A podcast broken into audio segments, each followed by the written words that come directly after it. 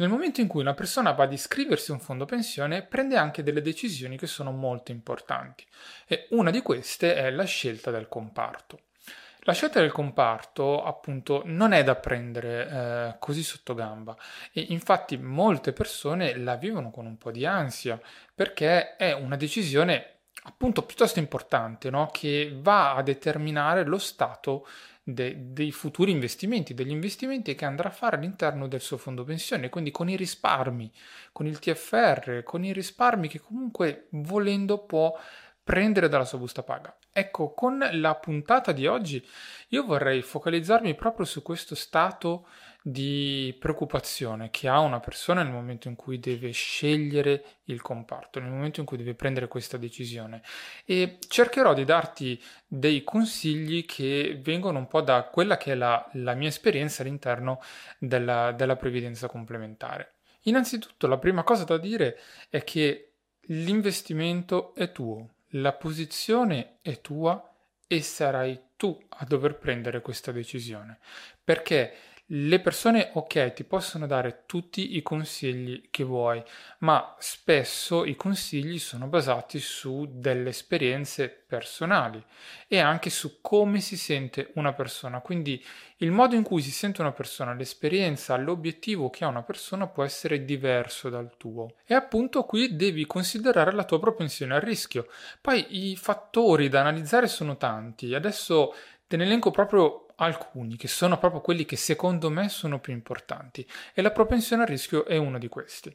Quindi è il, diciamo, lo, lo, stato d'ansia che tu hai nel momento in cui i mercati finanziari vanno magari in delle situazioni di sofferenza, magari in cui eh, non stanno andando benissimo, oppure senti notizie che possono comportare un, um, una variazione dei valori magari del tuo investimento. Se sei una persona che in questi momenti si fa prendere molto dal panico, allora devi puntare su dei comparti che sono eh, un po' più conservativi, quindi che ehm, magari maturano un rendimento non altissimo, ecco, in genere maturano un basso rendimento, però allo stesso tempo ti possono dare un po' questa, questo senso di sicurezza tu, di cui tu hai bisogno. Al contrario, se invece sei una persona che affronta bene questi momenti, allora potrebbe, ehm, potrebbe essere indicato un comparto magari con una componente azionaria più alta,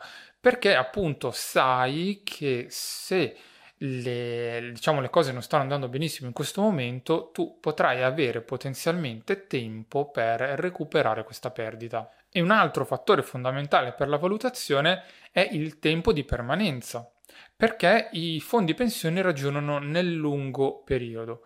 Quindi con il fondo tu non puoi pensare di buttarci dentro un investimento e da qui a qualche mese riscattarlo magari con un rendimento. Ecco, il fondo pensione difficilmente lavora in questo modo. Nel fondo pensione tu vai a destinare pian piano sempre di più le tue quote, la tua posizione cresce e crescendo poi con il tempo va a maturare anche un certo rendimento. E più tempo tu prevedi di rimanere iscritto al fondo pensione e più puoi optare su dei comparti con una componente azionaria più alta perché con il tempo appunto maturano un buon rendimento.